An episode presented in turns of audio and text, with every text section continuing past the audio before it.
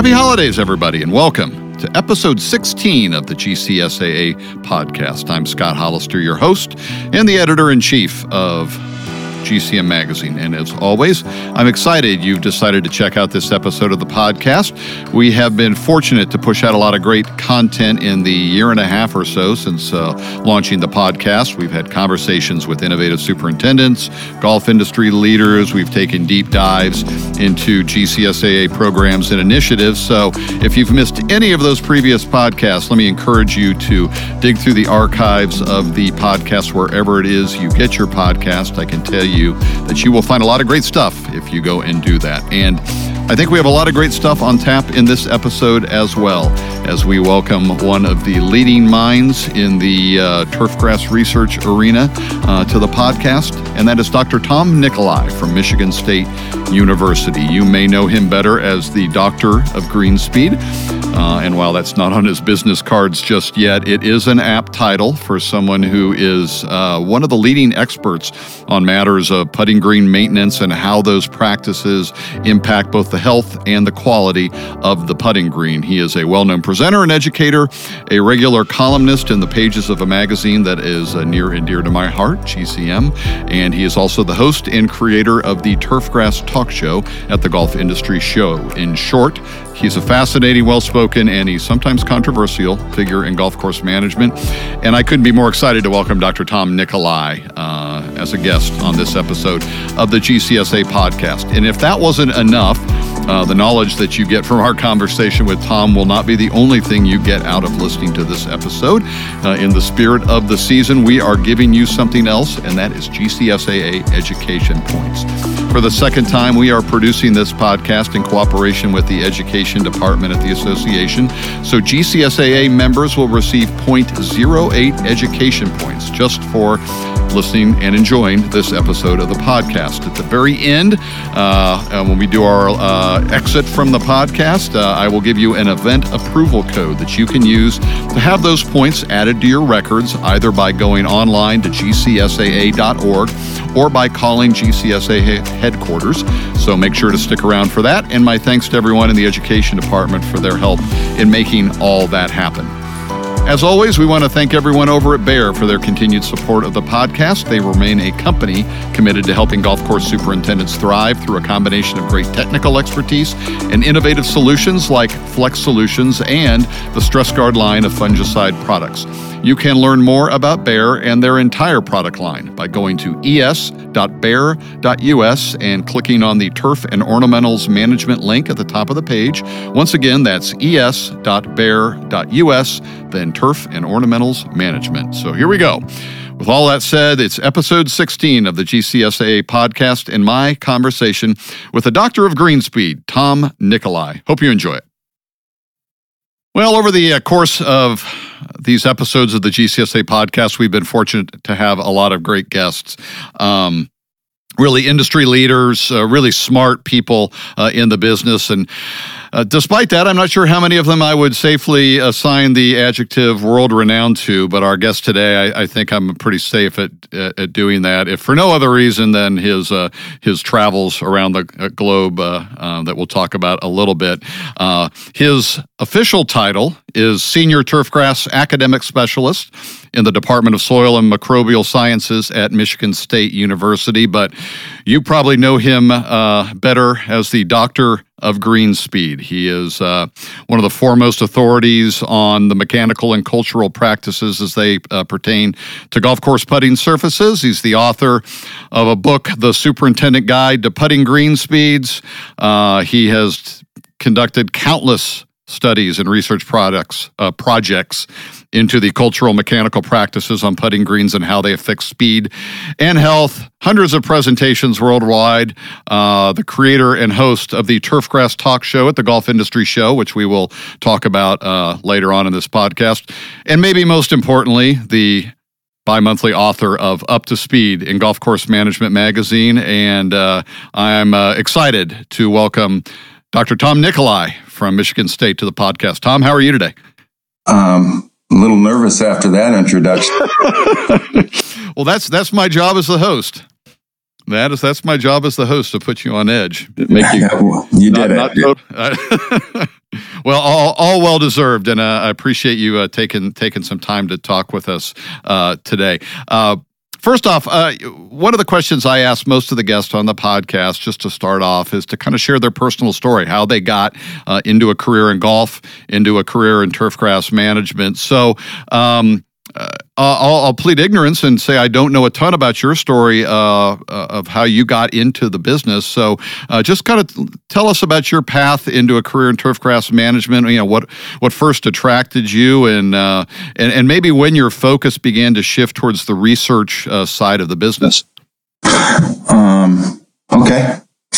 I suppose I can go back to my youth. I had, I think I was 8 years old when my dad bought me my first set of clubs.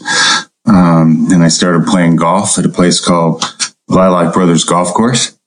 Among that, all my hobbies growing up as a kid were primarily outdoors. I wasn't a big TV fan when I was young. And besides that, I would mow lawns, doing the push mowing of lawns for neighbors, and got a job, doing Christmas tree lots for about 4 or 5 years in a row, again, outside. I did some outdoor construction for a while. And then out of high school, I didn't go to college. I took a job at a factory. And when I was in the factory, I would sometimes, it's amazing that you can be like 19 years old and 20 years old and think life passed you by because you didn't go to college yet. And I just thought it was beyond me. And one day something kind of special happened in the factory as I was having a conversation with a gentleman. And just off the cuff, I said there were 50 states in the union. He said, no, there were 42. We kind of got into this debate and started talking with other people, and no one came up with the number 50 but me. We went into the lunchroom, and this is more of a machine shop factory type thing. And in that setting, I said, okay, West says there's 42 states in the union. I say there are 50. How many, would you put West straight? Not a single person that worked there knew there were 50 states in the union. Wow. I decided that my mind was going to turn to mush if I stayed there. So I literally put on a backpack and traveled for a year, and came back and then took a job working at a golf course with the Lilac Brothers. And the Lilac Brothers were two twin brothers in their 70s, and me, who was 21 at the time, I believe, were the entire ground crew. And that's where I really grew to love working on a golf course. With the conversation about how many states in the union and working for those two gentlemen, that sent me to college. And you have to imagine that when I took my internship at Oakland Hills for the U.S. Open in 1985, it was quite a change from working for the Lilac Brothers. But it got me focused, and I really loved it. So that's how I really got into turfgrass. And then the research side, how did I get into that? I graduated from the 2-year turfgrass program at Michigan State. I was out 4 years. My wife wanted to go back to MSU. We had our son. She wanted to go back to MSU to get her master's degree. And I decided, well, if she's doing that, I might as well go back and get my bachelor's degree. While doing that, I worked at the Turf Center, something that I wish everybody had the opportunity to spend at least one summer doing. I started working for Dr. Branham and Dr. Rogers, doing studies with things called plant growth regulators, and was then stunned by how much difference there was just in herbicide plots. If you spray herbicides and you see, oh, some kill this one and some doesn't kill it. And it just really opened up my eyes to that whole side of the business. And I sort of stayed there. It was just a good way to go. When did you? So as your interest grows in the research side, and you begin to just really, I'm sure there was you were kind of like peeling an onion and finding one more interesting thing after another. Was there a particular point where that work turned towards putting surfaces and putting greens and things like green speed? Do you recall an instance that kind of flipped the switch for you that said, "Man, this stuff is fascinating"? After I got my bachelor's degree, and actually while I had my bachelor's degree, I was doing some PGR work with Dr. Rogers and Dr. Branham, and I was asked if I would speak on field day. A field day at Michigan State back at that time, we'd get about 800 people coming to field day, and one of the things I was going to do was show PGR green speed study. This is before Primo, okay? And I did all the research. I went to the library, loved being in the library. I've always been a fan of history. And this closer this came, the more I realized that I wanted to know everything about green speed. And when I went to the library and started reading things about green speed and sort of self-educating myself, I found there wasn't much literature. There was just a lot of things. There was the history of the Stimpmeter, which is terribly interesting. And there was some studies that would take one or two green speed measurements on certain things over the course of a year. And that kind of opened up a window to me going, wow, there's some work here that can be done. And after I got my bachelor's, I actually left and I went out and I was assistant golf course superintendent for about 4 or 5 months. My wife wasn't done with her master's yet, so I didn't stray far from campus. And then Dr. Paul Rieke called and asked me if I would come be his assistant and stay through the World Cup, because Michigan State had a big hand of getting the World Cup into the Pontiac Silverdome, and we were going to grow grass indoors. Yeah, I recall that. Yeah, part of the reason I took that job, Scott, wasn't just because of the research, but it was like, we're going to put grass in flower pots inside a stadium for the biggest sporting event in the world. There's no way I was going to miss that. Yeah. So that took me to campus where I was doing research, and one thing led to another. And then I started finding out that, wow, there wasn't much data on rolling and lots of other things. So Paul Rieke allowed me to do some side studies, and that's basically where it really got started. And a lot of that was because knowing there wasn't much data, in a way, I was just taking that data for me, thinking that when I get done, then I can go out and know more than anybody, and that'll help me get the best job as a superintendent at a really good country club. So that was a lot of the impetus was, I'm getting this data just for me. Little did you know. Yeah, I know. Yeah, I don't know if I've overstayed my welcome, but I'm still here at Michigan State. Do you ever? How often have they finally torn down the Pontiac Silverdome at this point? Because I know for a time it was kind of there. I'm curious. I mean, that was just a groundbreaking attempt to put a living plant inside a sports arena like that, a dome sports arena. I'm just, do you ever see that facility and just go, I can't believe we did what we did when that World Cup was there? It is absolutely mind-boggling how that project changed my life. There was people by the name of Dr. John Sorokin, who was, an undergrad at the time, Dr. John Steyer now, both of them at Tennessee. They were doing the research for low light conditions inside the Silverdome. I, on the other hand, was laying the sod out in the parking lot and filling the trays with soil. And cut in each piece of sod with a sawzall to make it fit into the hexagons.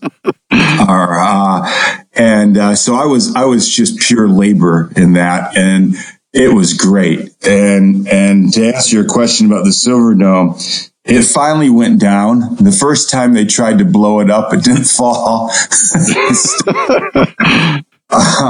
But yes, it is gone now.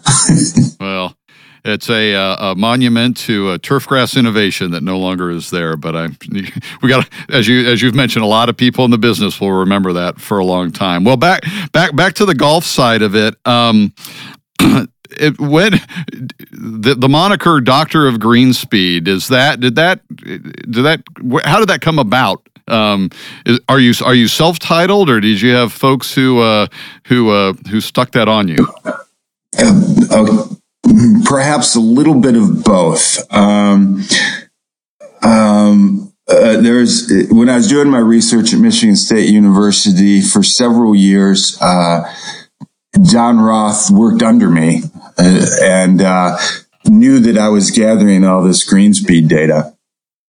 Don graduated with his bachelor's and went to work with Mike Morris up at Crystal Downs Country Club. Now I got a chance to, and Mike called me one day when greenspeed was a really big issue at his golf course. His general manager didn't even want to go in the clubhouse because people were complaining about it on a daily basis. And Mike called me, and only because Don worked with me and now Don was working for him, he called me up, and I'd never known him before. I just knew he was a man of integrity. And he asked me if I would help him with this greenspeed thing. And I think the original question was, is it possible to have the same greenspeed day in and day out?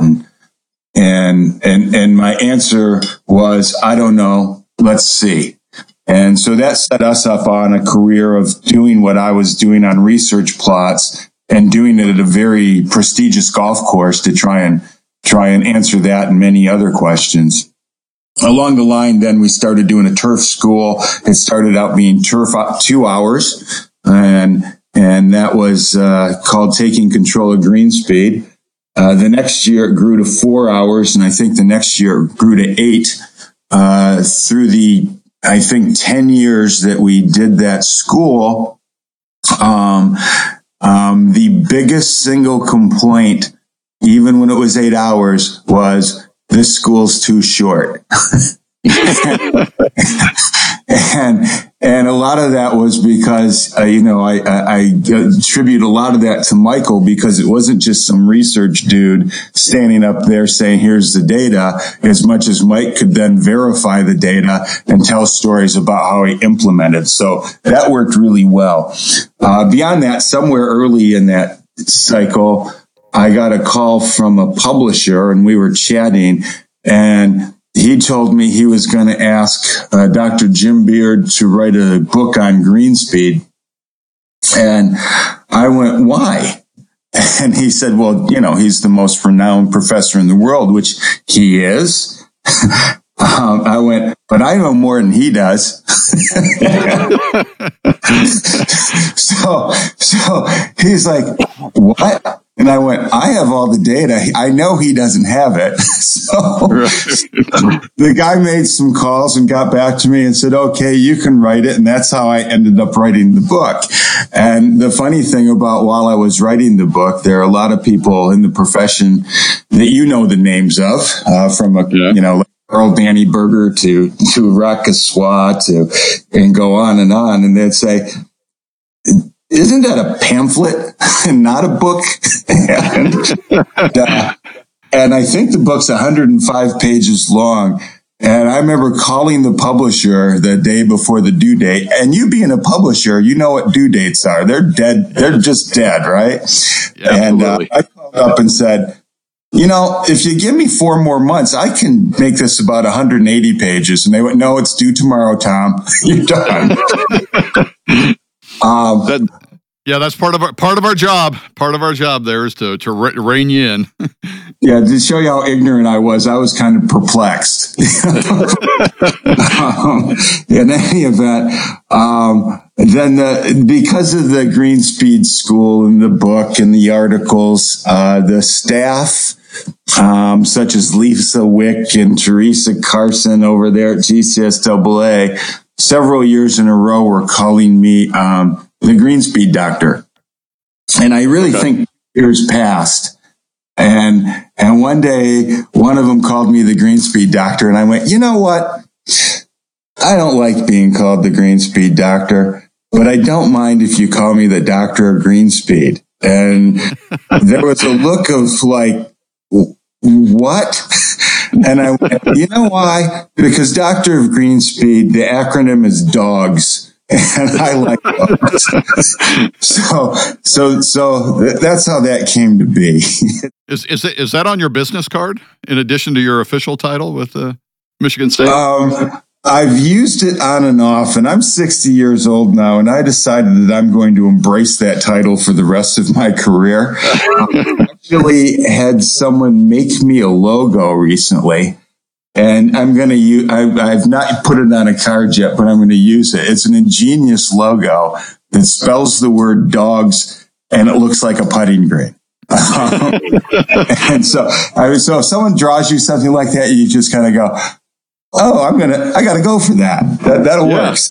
So I will hold that. For a while, I think I was very embarrassed by it, like, because it made me seem like that's all I do or that's all I've done. You know, one day I just went, and this is, you know, get over it, Tom. Just accept it. It's okay. And I should take it as a compliment instead of, you know, I always thought that a person with higher ambitions could have really mass marketed that a lot better than I have. If it's, you know, I don't do Facebook. I don't do the all the other the things. See, I can't even name them. Blogs. Yeah. If you do that with the Doctor of Greenspeed moniker or write articles for professional golf magazines or Golf Digest, I could probably make a lot more money. There's merchandise opportunities and hats and T-shirts and everything. I mean, yeah, it's like I've thought about it, but I've never quite gone there. My research and teaching schedule is busy enough, I suppose. Yep. Absolutely. Well, along with that moniker, I know can bring, especially as sensitive a topic as Greenspeeds can be at individual courses and for individual superintendents when they're dealing with the membership that either doesn't understand or doesn't want to understand, you know, how those speeds are produced and why they may not be able to be produced all the time at a certain facility. I know carrying that moniker has brought along a little controversy. In your career, how have you reacted to those situations when they've arisen, and ultimately, have you found them to be good or bad? Have they advanced maybe an understanding of what Greenspeeds are and how they impact a golf course? I would hope the places I've gone to have. I mean, I would say 99% of the time when I'm asked to come in and speak to a greens committee, it's been about Greenspeed. If I'm going to go talk about Greenspeed to a greens committee, then the number one thing I want to do is get to the course first, see what it's like, see what the shop is like, you know, what can they do, and then try and make it realistic. And every single time I've walked into a green committee meeting, introduced as the Doctor of Greenspeed, it's pretty natural for at least 90% to 95% of that greens committee to be treating me like I'm going to tell them something they don't want to hear. Right. And because they've heard it, and I will stand up and go, first of all, let's get one thing straight. Speed does not kill, ignorance does. And if I open up with that line, they kind of open up their ears. I don't ever tell them they can't have what they want, but I will tell them what I think it takes for them to get there. I always suggest doing a survey a blind survey that I call the Morris method, and people can look up and read about it. It's the method we did of surveying the golfers at Crystal Downs back in, I think, 2001. Okay, 2001. It's now 2019. When we did that survey at Mike's course up at Crystal Downs, the blind survey said that over 80% of the members like the green speed between 9.5 and 10.5. This is 2019. That's still what they're going for. So by going by that speed, you can do your budget and all that kind of stuff. But no, I really enjoy when I get to talk to members. The Stimpmeter is a tool that measures, and you cannot manage what you cannot measure. I'm a big advocate and have pushed for people to measure at least one putting green every single day throughout the year. And I've gotten a lot of people thank me over the years, because once you do that, you're finding out how everything reacts to a speed. And if I can talk people into saying, come up with the best green speed for your course, you can save money and increase customer satisfaction. Or let's say relocate money, because you can save money on your putting green with inputs by manipulating it to stay within that edge. And one thing, this is one of my favorite ones ever. I visited the fastest green speed I've ever seen measured at a golf course in my life. I won't mention the course. But I went to visit them, and the superintendent, and this isn't easy to do, was getting green speeds of 13.5 to 14 feet on a daily basis, and they were complaining the greens were too slow. So I went, I said, okay, take me around this course. We went and looked at the course. I went in, told the members, I said, you don't have a green speed problem. You have a slope problem. All your green is flat as a pool table. Modulations in them, and then you'll be telling them to slow them down. So I don't know what they did, but it's not. I can't get them that fast, and I'm trying to kill grass. Yeah, right at the turf center. That's incredible. Yeah, when you you mentioned the Stimpmeter, and you hear it's a common refrain in our business. You'll hear people say that it's one of the, depending on your opinion of the Stimpmeter, obviously. It's been bad for golf course management and bad for superintendents. And I think the implication being that the general membership, the general golfer, can't assign. Can't correlate a speed with what it takes to produce that speed. They here's the Dr. Greenspeed telling one of the fastest he's ever seen recorded is 13.5, 14, and you'll hear golfers all the time reference speeds quicker than that at various facilities. But I think clearly by your statement, you think the Stimpmeter and the ability to generate that data to help guide decisions has been a good thing for golf. I think it's an excellent thing. It was invented by, Edward Stimpson back in 1937. And then it was Al Radko of the USGA who decided that they needed a way to measure green speed. And a person by the name of Frank Thomas was the technical engineer. I bet that's not his real label. I'm sorry, Frank. Right. But Al Radko asked him to make a way to measure it, and what he did was modify the Stimpmeter.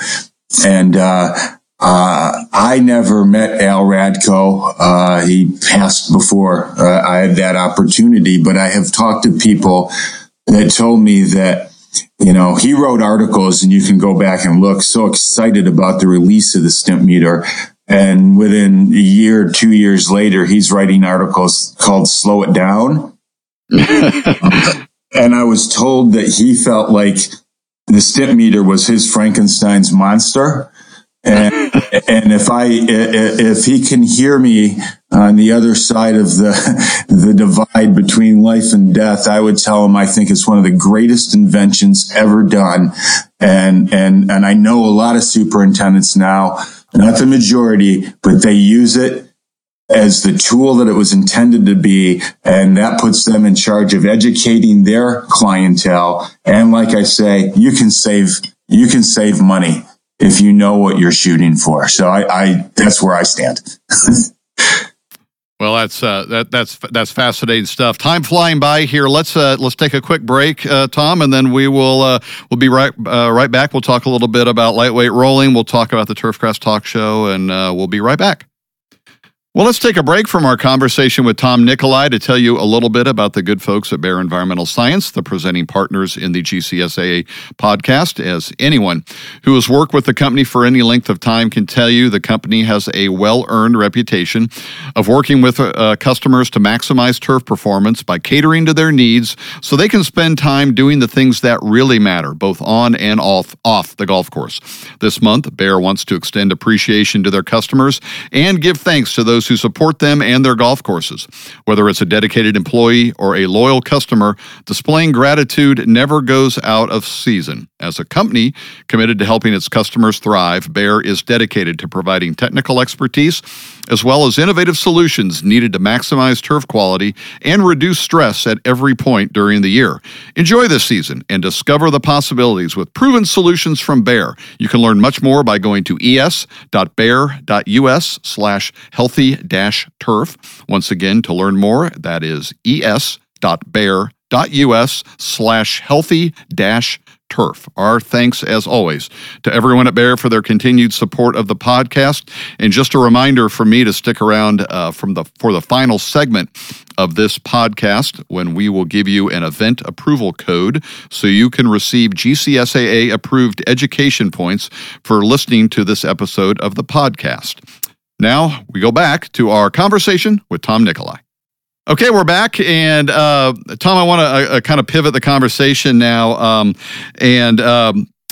you have, as I mentioned in the intro, you're a regular contributor to GCM. You've written some feature articles, obviously some research pieces for our research section. You have... I'm curious, as it relates to green speeds, if you had a piece of advice for a rookie superintendent walking into one of their first jobs in charge, what would you tell them? What do they need to know about green speeds? What should they be looking for? And why do you think it's a key to maybe their success in their first job on the golf course? Step one is use the Stimpmeter. Measure green speeds, at least one green daily, measure it from the exact same spot and roll the three balls in the exact same direction, back and forth, and get a daily green speed measurement. Why would I tell a beginner to do that? Because you're going to find out a lot about your golf course. It's self-teaching. And then when members see you, and I would take that even further. Do it once every morning and then once every afternoon. Keep the data. Why keep the data? Because now you are the expert at your facility. So if members have questions, you're the one educating them, and that makes you look, and rightfully so, to be the expert, because no one can be the expert about that topic more than a superintendent. So that's the place to start, and you figure out what all your inputs have an impact on it. Well, kind of spinning off into that, I want to turn the conversation a little bit, and these are obviously intertwined, as I imagine you will explain. But I want to talk a little bit about lightweight rolling and the impact that it can have on putting green speed and health. When did you first? You've kind of your research and interest has sort of dovetailed into that area. How did that begin, and why is it still such a big part of what you talk about, educate, communicate about as it relates to putting green health and maintenance? The first time I ever saw a lightweight roller Well, let's just say a roller. I was working at Oakland Hills in the 1985 U.S. Open. They hosted it that year. One of my assignments was to clean out the shed, clean out the maintenance building. And I'm cleaning out the maintenance building, and there was this overhang, probably about 4 feet high, and you had to duck under, and I pulled every single piece of equipment out and swept the floor. And in a very dark corner, you couldn't even see. It was like there's no lights under there. There was a machine I couldn't move, and I went in with a flashlight, and I looked at it. I didn't know what it was. I called the assistant over. His name was Tom Gray at that point. And I said, "What is that?" And he goes, "Oh, that's a roller." And I said, "What is it used for?" And he said, "Nobody knows." and then years passed, and I'm at the Turf Center at Michigan State, and it's a field day, and a vendor had brought a roller. And it's just sitting on the green, and everyone was laughing at it. And it was just became a joke. And I thought, well, here's something someone should research. And I expected, my full anticipation was it was going to cause compaction. I was sure that it was going to spread disease. I was sure that it was going to bruise the leaf tissue. I was sure that it was going to dry the plant down faster and cause more localized dry spot. And I was wrong about everything I was sure of. Wow. It's the most incredible tool I think you can have on a golf course outside the fact that we need mowers. The second thing I would say you have to have is a roller, because a roller can create huge benefits that help everything from helps to suppress disease, weeds, minimize moss, localized dry spot, and potentially, depending upon the time of the year, if you take daily green speed measurements, you know that you can decide to roll instead of mow, which means you can save money, and all of this can create increased customer satisfaction. By the way, when I was at that U.S. Open in 1985, no one rolled the greens. Yeah. And now that is you spend any time around a major now, the rolling of greens is they're probably rolling as frequently, if not more so, than they're mowing during the week of championships. So it just goes to show you how quickly practices and thoughts can change. I imagine you don't run into many skeptics now. As you look at the benefits of light rate rolling, as you probably did back in the day when you first started, clearly you had your own skepticism about it. Do you still encounter that? And how do you sort of counteract that when you run into people who question the value of rolling? And for the younger people, you'll like this story. In 2000, well, first of all, when I discovered that rolling decreased dollar spot, which is pretty darn significant. And I mean, I had research plots with 90% less dollar spot over time. I mean, that's significant. But when I'm discovering these benefits, I remember calling up some roller companies in 2001, trying to get them to give me a roller so I could do studies with their rollers besides just the one I had. There was one particular company. I remember getting a hold of the president of the company, and I said, "Hey, I'd like you to donate a roller to MSU." And he immediately said, "You know, I already donated a roller to Nebraska. I already donated a roller to Penn State." He said, "So I don't really see why I should donate one to Michigan State." And I said, "First of all, you got a problem if I don't know there's rollers at those two universities. Second of all, I don't want a roller. I want a roller in $8,000. So in any event, I went to the Orlando. I was in 2002. I gave a talk called "Lightweight Rolling: More Than Just a Speed Machine." It was, I think, a half hour The first question I asked an audience of superintendents of some 400 people was, how many of you roll on a frequent basis? Not one hand went up. I then went on to show all the supportive data, and when I got done, my friend Don Roth walked up to me and he went, you just sold 440 rollers.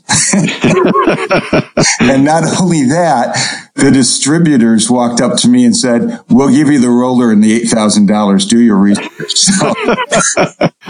So people were angry and mad at me. And to answer your question short and directly, there are still people that look at me that don't know about rolling, and it amazes me.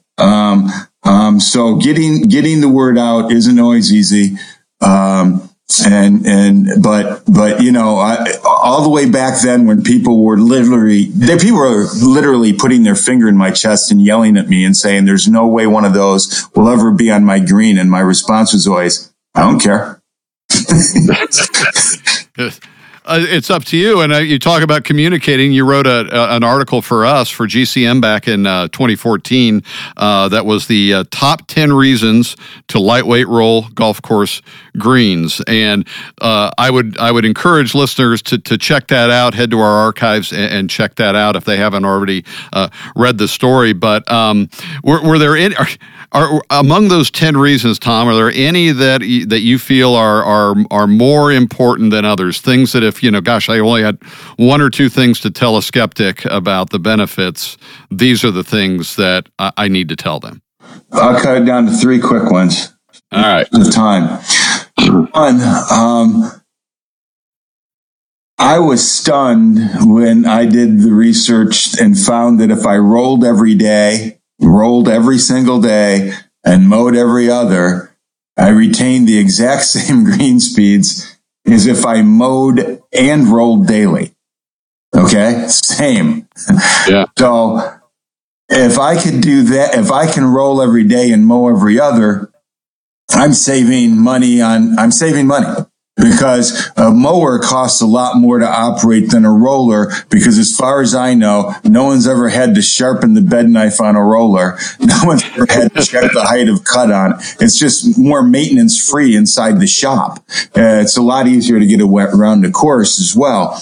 And then there's, so the fact that if you measure green speed on your course, you have a speed you're going for, you can manipulate it to save inputs, save labor. That labor can be working somewhere else that morning, whatever. The other thing is just disease suppression. By the rolling, and you know, back in my book, I suggest, you know, I wrote that quite a while ago. My big suggestion was, you know, we know 3 times a week is safe. My newest recommendation based upon the rolling research that has been performed is, roll a minimum of every other day to a maximum of 2 times a day. So I've changed that a bit. Yeah. The research has taken me to those numbers. But the disease suppression is huge. Dr. Vargas has recently done a study for several years that had major implications in Canada, which had to do with rolling and rates of fungicide. And you could get those fungicides down to below label rates and get the same suppression as full label rates as long as you were rolling on a daily basis. That's financial savings, and it's good for the environment. And finally, the last reason you lightweight roll, which is actually the most important reason, customer satisfaction. It's all about the golfer. You want to keep them happy, they'll keep you happy. And truer words have never been spoken. I want to wrap up, Tom, and thank you so much for your time today. I've really, really enjoyed it. I hope the listeners have as well. I want to wrap up today and talk about the Turfgrass Talk Show. A little top of mind here. Golf Industry Show 2020 in Orlando is just around the corner. The latest edition most recent edition of the Turfgrass Talk Show will take place there. That's Monday, January 27th, 3 to 5 p.m. It's irrigation in the 21st century. So I guess two questions for you. This is a brainchild of yours. So I would ask, you know, how did you come up with the idea? How did this all come about? And maybe just a quick plug for what will take place in Orlando for folks who are listening and looking for something to educate them on. Why would they want to come? So I'll let you tackle kind of both ends of that one. Okay. One, we've all been there. If you're listening to this, I'll assume you're in the turf industry, the golf industry, and I'll assume you've been in seminars. And we've all probably been in a seminar, and I was in one on this occasion when this thought came to me. When you know, you have a superintendent, he's the moderator, he's supposed to keep people on their half hour or 50-minute time slot. But if it's a professor, they tend to let him go over. Yeah. And everyone's sitting there looking at their watches. And now we're like 20 minutes over when this person's supposed to be off the stage. And I just thought, you know, if this was on television, it was a talk show, there'd be a commercial. And do you just end this? And that was sort of the impetus. And I thought, wow, wait a minute. What if we just create a talk show and we charge for commercials? And if we charge for commercials, well, hell, we might as well have a band. And just, that's just sort of how it started. And I did a couple here in Michigan. And GCSAA allowed me to do it, which I think was, you know, kudos to them. And so that's how it started. And another thing too, when you go to a normal one, they usually tell, you know, speakers usually tell you, you know, when I'm done, ask questions. And part of the talk show is, no, just ask a question when you want to. Okay. It's just do it. So so this year we have, I think, 7 speakers because irrigation is such a big topic that we're going to hit a lot of things quickly from, and I'm really excited with what we have put together this year. This year, and as in the last 2 years, it's funded by True Turf Rollers. So I give them a spot. Yeah. Out. Basically, Ray told me, Ray Dufty's owner, True Turf Rollers, and he told me that as long as I keep doing this, he will sponsor the Turfgrass Talk Show because I made him a millionaire. So, because I sold some rollers, I guess, or the researcher did.